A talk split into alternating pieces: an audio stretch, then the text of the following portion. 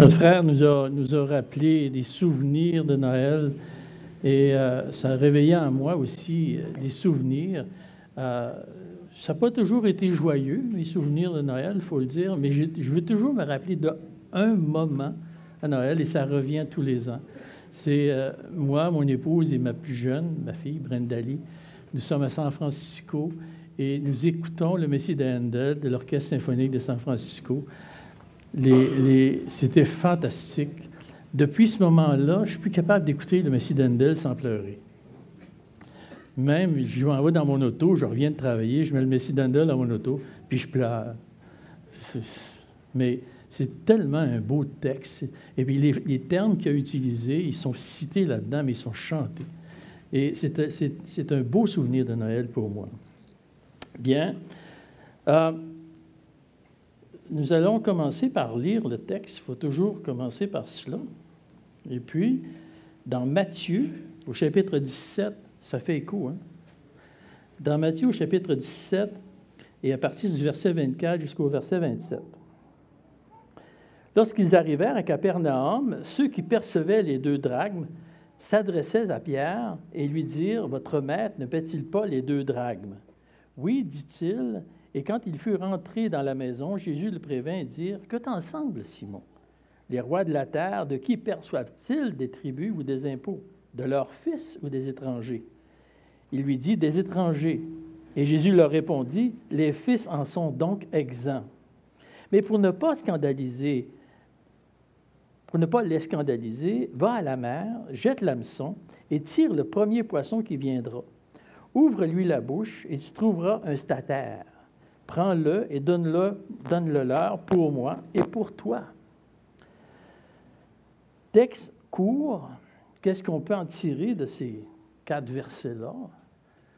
Bien, j'ai le reste du temps pour vous parler qu'il faut payer ses impôts, euh, puis qu'il faut respecter les autorités mises en place. Bien, malgré que ce soit vrai, ce n'est pas le texte, ce n'est pas ce que le texte dit, ce n'est pas la profondeur du texte. On pourrait parler de ces deux sujets-là avec beaucoup d'autres textes. Mais là, on a encore quelque chose de plus important à parler. Et le titre nous donne qu'est-ce que Christ nous révèle. Il nous révèle premièrement sa gloire, sa puissance, son abaissement et sa grâce. Bien, ce texte-là, c'est seulement que le livre de Matthieu que l'on retrouve ce texte. Euh, on comprend bien que l'Esprit peut utiliser des textes qui nous semblent anodins en première lecture pour nous enseigner de belles vérités de la vie chrétienne, dans ce que Christ enseigne et va enseigner à Pierre et à ses apôtres. Il est intéressant de, voir que c'est Matthieu qui en parle. Personne d'autre en parle. Euh, peut-être que c'est parce que Matthieu, euh, avant, d'être un disciple de Christ, c'était lui qui percevait cet argent-là. Il est intéressant de savoir qu'est-ce que, Christ en pense. Euh, Jésus discute avec Pierre, mais il enseigne tous ses disciples. Ce que l'on peut comprendre de Christ, c'est qu'on voit que Christ a une position glorieuse, une position qui reflète la gloire. On voit aussi qu'il a une puissance qui dépasse l'entendement. Les choses qu'il peut faire dépassent ce qu'on peut comprendre. On, comprend aussi qu'il a vécu un abaissement qui a autant de valeur que sa gloire. S'il est glorieux, son abaissement a autant de valeur. Et finalement, qu'il a une grâce, qu'il est gracieux. Et il en a fait le fondement de son œuvre. Il n'a pas gardé ce qu'il a fait pour lui, mais il était gracieux pour distribuer, pour dire ce qu'il avait euh, pour distribuer ses grâces, pour distribuer ce qu'il nous donne. On doit parler du tribut ou l'impôt. Euh, d'où ça vient, ça? D'où ça vient, c'est que c'est pas mentionné ici que c'est l'impôt ou cette taxe. Il n'est pas mentionné pourquoi. On dirait que c'est les impôts normaux, mais c'est plutôt un impôt pour le temple. Euh, que chaque homme devait payer, alors depuis l'âge de 20 ans, il devait payer annuellement, entre autres, pour entretenir le temple, entre autres. Et on voit que c'est dans Exode qui, est mentionné cet impôt-là est mentionné. Le riche ne paie pas plus et le pauvre ne paie pas moins d'un demi-cycle, comme don prélevé pour l'Éternel, afin de, racheter leur personne. Tu recevras des enfants d'Israël l'argent du rachat. Et ce sera pour les enfants d'Israël un souvenir devant l'Éternel pour le rachat de leur personne. Et aussi dans Néhémie, qui est chapitre 10, nous nous imposâmes ainsi des ordonnances qui nous obligeaient à donner un tiers de cycle par année pour le service de la maison de notre Dieu. Si, dans l'Exode, cet impôt était présenté comme un engagement, on doit s'engager à le faire, bien, dans Néhémie, cet engagement-là est devenu une loi. C'était une loi. Comme aujourd'hui, la loi nous dit qu'il faut payer nos impôts. Dans ce temps-là, c'était la même chose. Euh, à cause des difficultés monétaires, parce qu'ils revenaient dans leur pays, l'argent n'était pas la chose qu'il y avait le plus au monde. Donc, ils ont réduit ça à un tiers de cycle. Mais du temps de Jésus, c'était revenu à un demi-cycle ou deux drachmes. Je n'ai pas, fouillé pour l'échange d'argent, mais je crois à la parole. Euh, cette offrande avait une signification, un effet particulier. Dans le verset 15, il nous donne l'impact d'un tel don. Le riche ne paiera pas plus, le pauvre ne paiera pas moins d'un demi-cycle, comme don prélevé pour l'Éternel, afin de racheter leur personne. Et il va répéter à la fin, pour le rachat de leur personne. Et du temps de Jésus, cette loi-là était encore en force. Ce don permettait de racheter sa propre personne racheter sa propre personne. C'est assez bizarre. J'ai besoin de racheter, d'être racheté. Dans l'Ancien Testament, le peuple juif avait à présenter des animaux comme un sacrifice, comme étant des victimes expiatoires pour payer pour les péchés qu'ils faisaient. Et c'était vrai dans ce temps-là aussi, ce qui accordait le pardon de leurs péchés. Mais un autre rituel était nécessaire pour servir de rachat. Et là, si la victime était un don expiatoire, là, ce don-là était un don de propitiatoire. Le charme est grand mot matin, mais c'est M. Bernier qui avait dit un jour, la culture, c'est comme la confiture. Du moins t'en as, plus tu l'éteins. Donc, des grands mots ce matin, propitiatoire. Si vous lisez ça un jour dans la parole de Dieu, vous allez savoir que c'est quelque chose qui sert à racheter. Et c'était ces deux drames qui, devaient donner annuellement comme un rappel de leur union avec un Dieu saint. Mais Jésus profite de cette situation pour enseigner ses disciples que sa nature de fils de Dieu l'exempt de payer ce tribut. Il pourrait dire quelque part, non, non, je ne paye pas. Je ne paye pas, mais je suis fils de Dieu. Mais ce n'est pas son but. Lorsqu'on regarde les propos de Jésus superficiellement, on serait porté à penser que Christ ne veut pas payer l'impôt. Mais ce n'est pas du tout ça.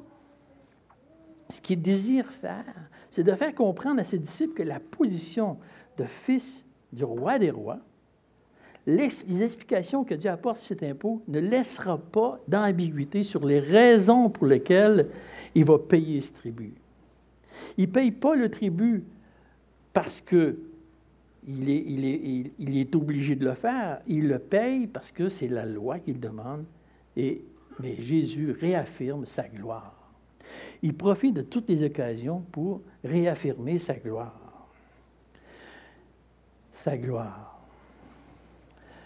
Que t'ensemble, Simon, les rois de la terre, de qui perçoivent-ils les tribus, les impôts de leurs fils ou des étrangers? Il lui dit des étrangers. Jésus leur répondit Les fils en sont donc exempts. Il ne va pas plus loin dans son discours, il laisse la pensée de ses apôtres faire son chemin. Mais déjà, à plusieurs reprises, Christ a affirmé qu'il était fils de Dieu. Pierre s'est exprimé dans, Matthieu 16 sur quoi qu'il était le fils du Dieu vivant. Et Christ ne l'a pas contredit. Il a dit, c'est mon Père qui t'a révélé cela. C'est vrai ce que tu dis et ça vient de mon Père. La loi exigeait que tout homme âgé de 20 ans et plus devait verser le tribut du temple, une fois dans l'année. Christ mentionne que les fils du roi en sont exemptés. Euh, ils n'étaient pas tenus de payer cet impôt, les fils du roi. Si les fils du roi terrestre sont exempts de payer ce tribut, quoi penser du fils du roi des rois? Il était certainement exempté. Jésus saisit toutes les occasions d'annoncer à ses disciples qui il est. Parce que ses disciples, comme nous d'ailleurs, comme chacun de nous, nous avons besoin de chercher à comprendre. Nous avons besoin de nous rappeler, de saisir quelle est la véritable nature de Jésus. Je ne crois pas que ce soit une perte de temps de se rappeler que Jésus était fils de Dieu. Parfois, penser que Jésus est fils de Dieu nous sort de nos pensées terrestres et nous rentrons dans une gloire. De saisir quelle est la nature de Jésus exactement ouvre notre cœur à sa gloire, ouvre notre cœur à la louange. Et vous pouvez le faire n'importe quand, à n'importe quelle occasion. Dans les faits, il n'avait pas à donner ce tribut. Et ce qu'il exprime n'est pas qu'il ne veut pas donner cet impôt, mais il réaffirme par cette phrase le privilège et la gloire qui est attachée au Fils de Dieu. Un autre attribut du Fils de Dieu est qu'il est puissant. Mais pour ne pas les scandaliser, va à la mer, jette l'hameçon et tire le premier poisson qui viendra. Ouvre-lui la bouche et tu trouveras un statère. Prends-le et donne-le pour moi et pour toi. Drôle de manière d'acquérir de l'argent. J'ai tout sorti mon attireur de pêche cette semaine. Il existe une multitude de manières tout à fait humaines d'avoir de l'argent. Euh, Pierre aurait pu prendre ses filets, jeter, le filet à la mer, récolter une quantité de poissons, les vendre, parce que deux drames, c'était l'équivalent de deux jours de travail. Mettons que le Seigneur aurait pu remplir les filets et dire Regarde, tu vends les poissons, puis ça va te donner cette terre. Ou même, il aurait pu faire plus simple que ça il aurait pu envoyer l'argent directement dans la bourse de Judas, puis tout serait réglé. Mais Jésus utilise une façon de révéler sa puissance. Il utilise une manière de faire qui, qui, vont être ébahis, qui vont comprendre tout qu'est-ce qu'il peut faire. Le miracle n'est pas euh, qu'il y ait une pièce de poisson dans la pièce d'argent dans la bourse du poisson. Ah, Cela, ça ne vient pas de moi, je l'ai lu dans des commentaires. Selon certains commentaires. Euh, la sorte de poisson qui est pêché à la ligne, pouvait se il pouvait se trouver une pièce de monnaie dans la bouche du poisson. Comment ça se fait? À cause des habitudes de vie du poisson. Euh, lorsque la femelle met bas, elle protège ses petits en les avalant. Et les poissons, les petits poissons retournent dans la mer. Et comme tous bons adolescents, ils ne veulent pas ressortir. Le monde pense avoir inventé des tanguis, hein? la nature l'a fait avant elle. Mais afin qu'ils ressortent, pour que forcer les, poissons à ressortir, la femelle racle le fond de, l'eau et a, rempli sa panse de cailloux. Et, par manque de place, les petits ressortent. De telle manière, hein? si vous avez des adolescents qui ne veulent pas partir, changez le chambre. Et cela se répète jusqu'à temps que les petits soient assez gros pour ne plus avoir à retourner dans la mer. Mais le miracle, il existe. Le miracle, il est dans le fait qu'il a dit à Pierre, tends ta ligne, le poisson qui va mordre, il va avoir une pièce d'argent. Comment, comment est-ce qu'il a fait? Le poisson qui va mordre, quand tu vas tendre ta ligne là, n'importe où d'ailleurs, je suis convaincu qu'il va avoir une pièce d'argent la personne qui est capable d'un tel exploit a quelque chose d'extraordinaire. Il y a quelque chose qui dépasse l'entendement. Si j'avais des doutes sur qui il est, je devrais questionner mes doutes. Là. Comment est-ce qu'il a fait? Lorsque je vais regarder les détails de sa vie, ce qu'il dit, ce qu'il fait, ce qu'il annonce, ça devrait être sérieux. Je devrais faire attention, même si ça semble insignifiant. J'imagine que pour Pierre, jeter une ligne avec un hameçon au bout, bon, OK. Mais de cela, il est sorti un miracle. La seule chose que je peux m'attendre d'un tel homme, c'est d'être émerveillé. Tout ce qu'il va dire, va dire Oh, wow! Et il m'a dit jeter ma ligne, puis j'ai ramené une pièce d'argent. Ah, attends une là. Ce qu'il va dire maintenant, c'est sérieux. Je devrais faire attention à ce qu'il dit, à ce qu'il fait. Il est puissant. Il est puissant de toutes les manières. Il a une puissance qui pourrait détrôner tous les rois de la terre. Il a une puissance qui peut deviner les choses. Il a une puissance qui peut voir les choses arriver.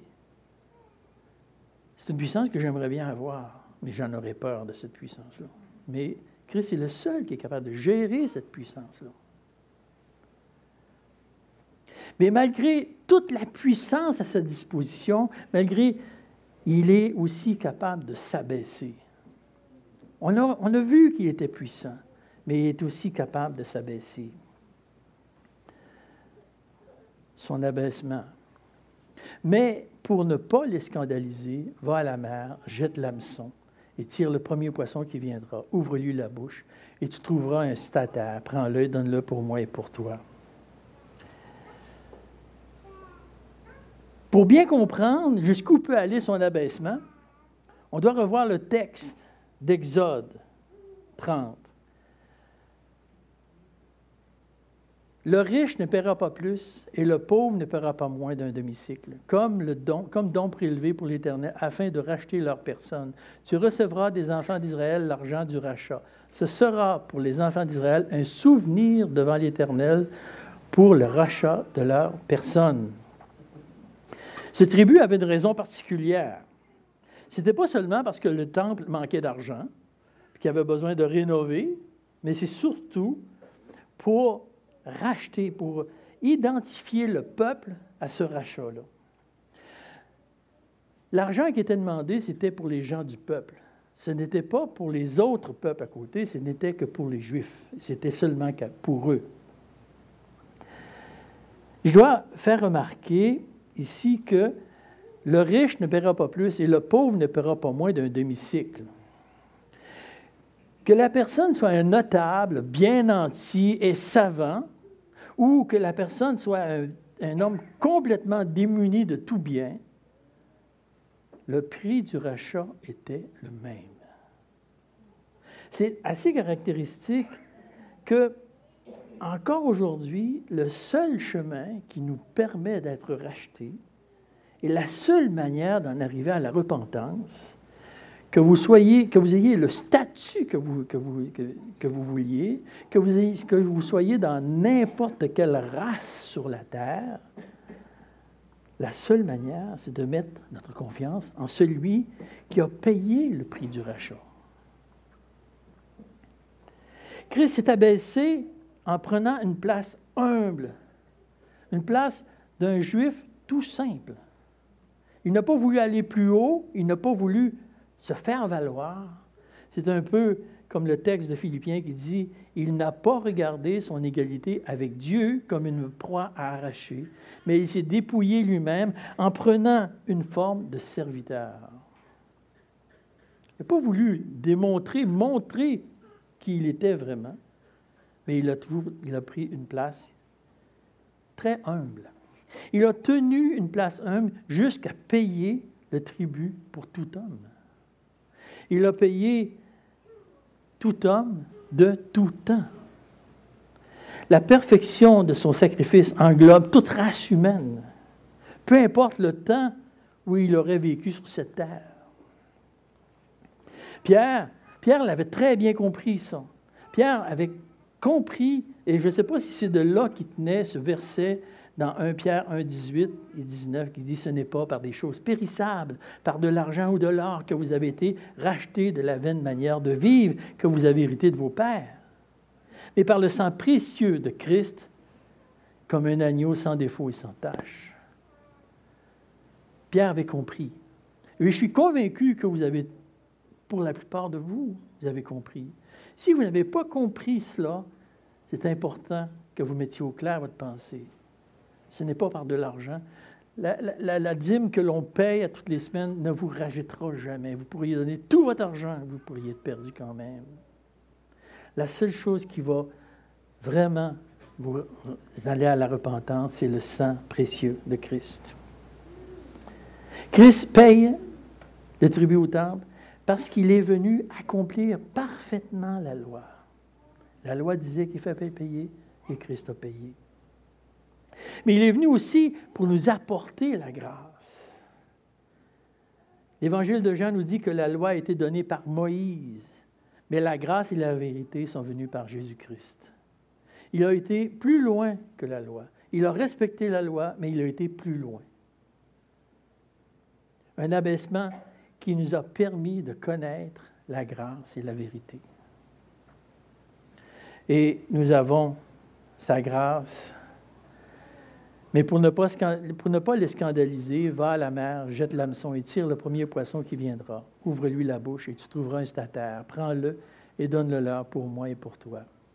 Et, et là, Christ implique ses, ses disciples dans, la version de Darby, il dit, au lieu de dire pour ne pas les scandaliser, afin que nous ne les scandalisions pas.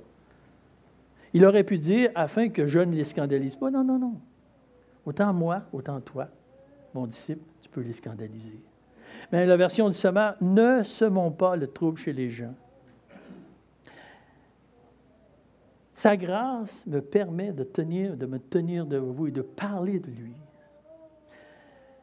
Ce n'est pas mes capacités, ce n'est pas mes connaissances qui m'accordent ce privilège, mais sa grâce.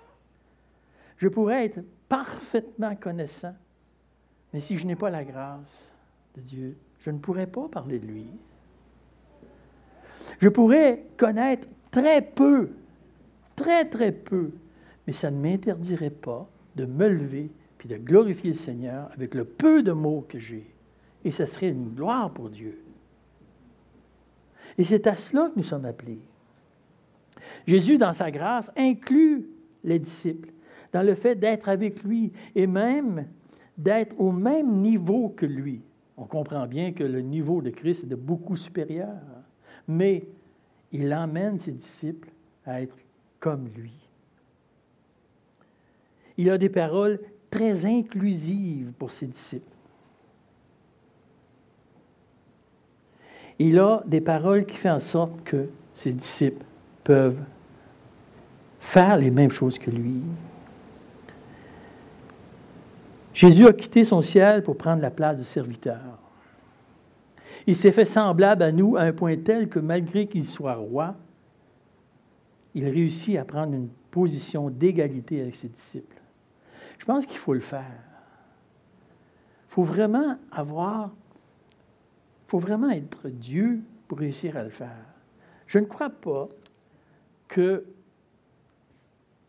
Justin Trudeau ou le pape ou le roi Charles puissent arriver chez moi, frapper à ma porte, dire Ouais, je vais manger ensemble. Je ne crois pas qu'ils fassent ça.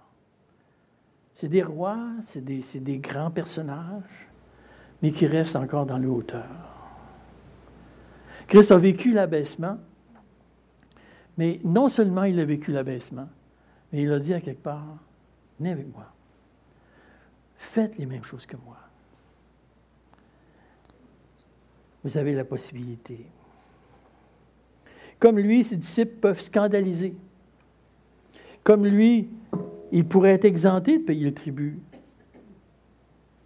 Comme lui, par l'obéissance des disciples, ils font la même œuvre que le Maître. C'est un puissant privilège que nous avons. Nous ne sommes pas toujours conscients, mais nous avons un privilège immense d'annoncer le ciel. C'est énorme de pouvoir annoncer le ciel, de pouvoir dire à ceux qui ne connaissent pas, vous avez, vous pouvez avoir accès au ciel. Ça peut paraître prétentieux pour les gens d'extérieur, mais c'est la réalité de notre vie.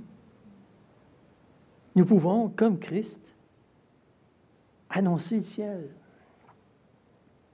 C'est significatif que le Seigneur paie avec une seule pièce son admission et celle de Pierre. Donne-le-leur pour moi et pour toi. Avec cette même argent, cette même pièce-là, tu es inclus avec moi.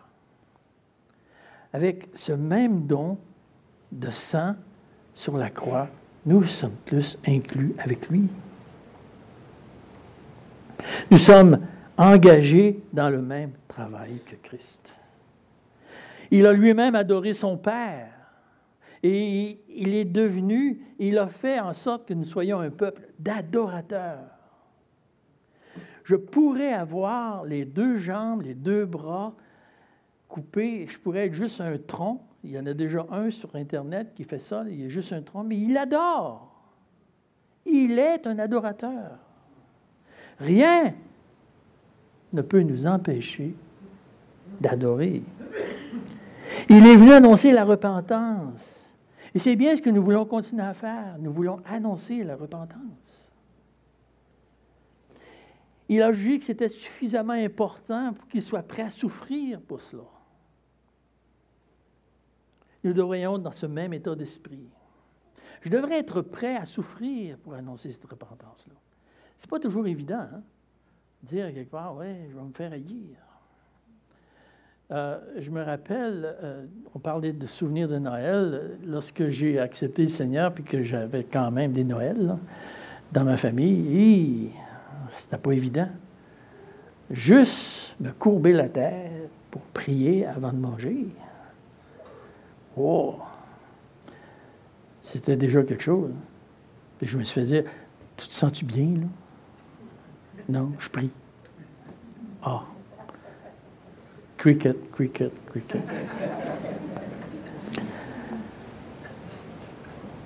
Nous sommes privilégiés d'être appelés fils et filles de Dieu.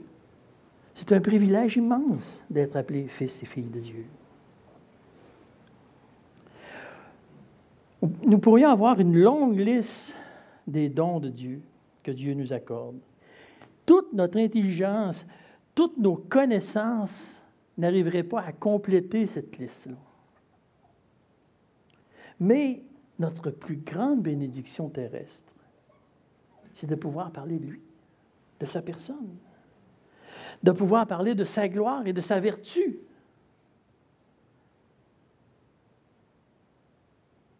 C'est Romains 8, 17 qui dit Si nous sommes enfants, nous sommes aussi héritiers, héritiers de Dieu, co-héritiers de Christ, si toutefois nous souffrons avec lui afin d'être glorifiés avec lui. Nous sommes héritiers, co-héritiers. Y a-t-il quelque chose? J'ai déjà reçu un, héritage d'un de mes oncles, mes parrains. C'était la coutume dans ce temps-là. Quand tu es filleul, tu reçois le plus gros héritage. Hein. Et quand j'ai reçu la lettre, il dit vous êtes, un héritier. Oh, wow, je suis héritier. La star, dit c'est combien puis il envoyait un montant d'acompte. Et là, j'étais content. J'ai dit, je deviens un héritier. Imaginez, c'est juste de l'argent. Mais je suis héritier de Christ, co-héritier avec Christ. Quel privilège. Et je vous ai laissé cette phrase-là qui, pour moi, lorsque je l'ai lu dans le, le, petit livre, le traité de la vallée de la vision, livre de la vallée de la vision, excusez, j'ai réalisé que mon plus grand bien, ce n'est pas ce que Dieu me donne. Dieu m'en donne beaucoup, je vous le dis, il m'en donne beaucoup. C'est pas pour rien, j'ai un tour de terre de même. Dieu m'en donne beaucoup et de, de, toutes les manières. Mais mon plus grand bien, ma plus grande bénédiction, c'est que je puisse voir sa gloire et que je puisse exprimer cette gloire-là.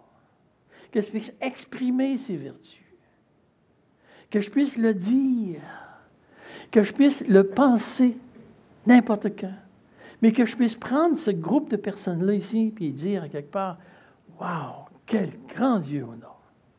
Quel grand Dieu, pas parce qu'il m'a donné plein de choses, quel grand Dieu parce qu'il est ce qu'il est. Parce que je découvre en lui quelque chose de nouveau, ou quelque chose que je sais déjà, mais je me le rappelle, puis je suis ému de ce qu'il est pour moi. La bonté de Dieu ne réside pas dans le fait de recevoir le bien de lui ou en lui, mais dans le fait de tendre vers sa gloire et sa vertu.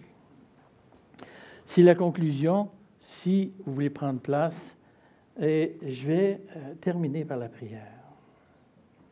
Seigneur Dieu, tu es gracieux. Tu dépasses ce que l'on peut comprendre en grâce. Je vais être surpris lorsque je vais être avec toi, Seigneur, de voir tout ce que tu m'as donné, que je ne comprends pas aujourd'hui. Mais je veux m'attarder, Seigneur, à ta personne. Je veux m'attarder à toi. Car c'est toi, et non pas ce que tu me donnes, mais c'est toi, Seigneur, qui es le plus grand bien dans ma vie. Je veux m'arrêter au don et regarder le donateur. Je veux arrêter de, de, découvrir ce que tu me donnes, Seigneur, pour te découvrir toi. Et c'est là un vrai sens de la vie. Et c'est un ouvrage à tous les jours, jour après jour. Et nous voulons le faire, Seigneur, jusqu'à ton retour. Nous voulons prendre le repas du Seigneur, Seigneur, dans cette optique-là. Et ce sera vraiment toi qui seras le centre de nos pensées. Nous te remercions. Nous te rendons gloire, Seigneur, que tu nous aies donné autant, que tu t'es donné autant pour nous. Et par le beau nom du Seigneur Jésus-Christ, nous voulons continuer à respirer pour ta gloire et ton nom. Par le bon nom du Seigneur Jésus. Amen.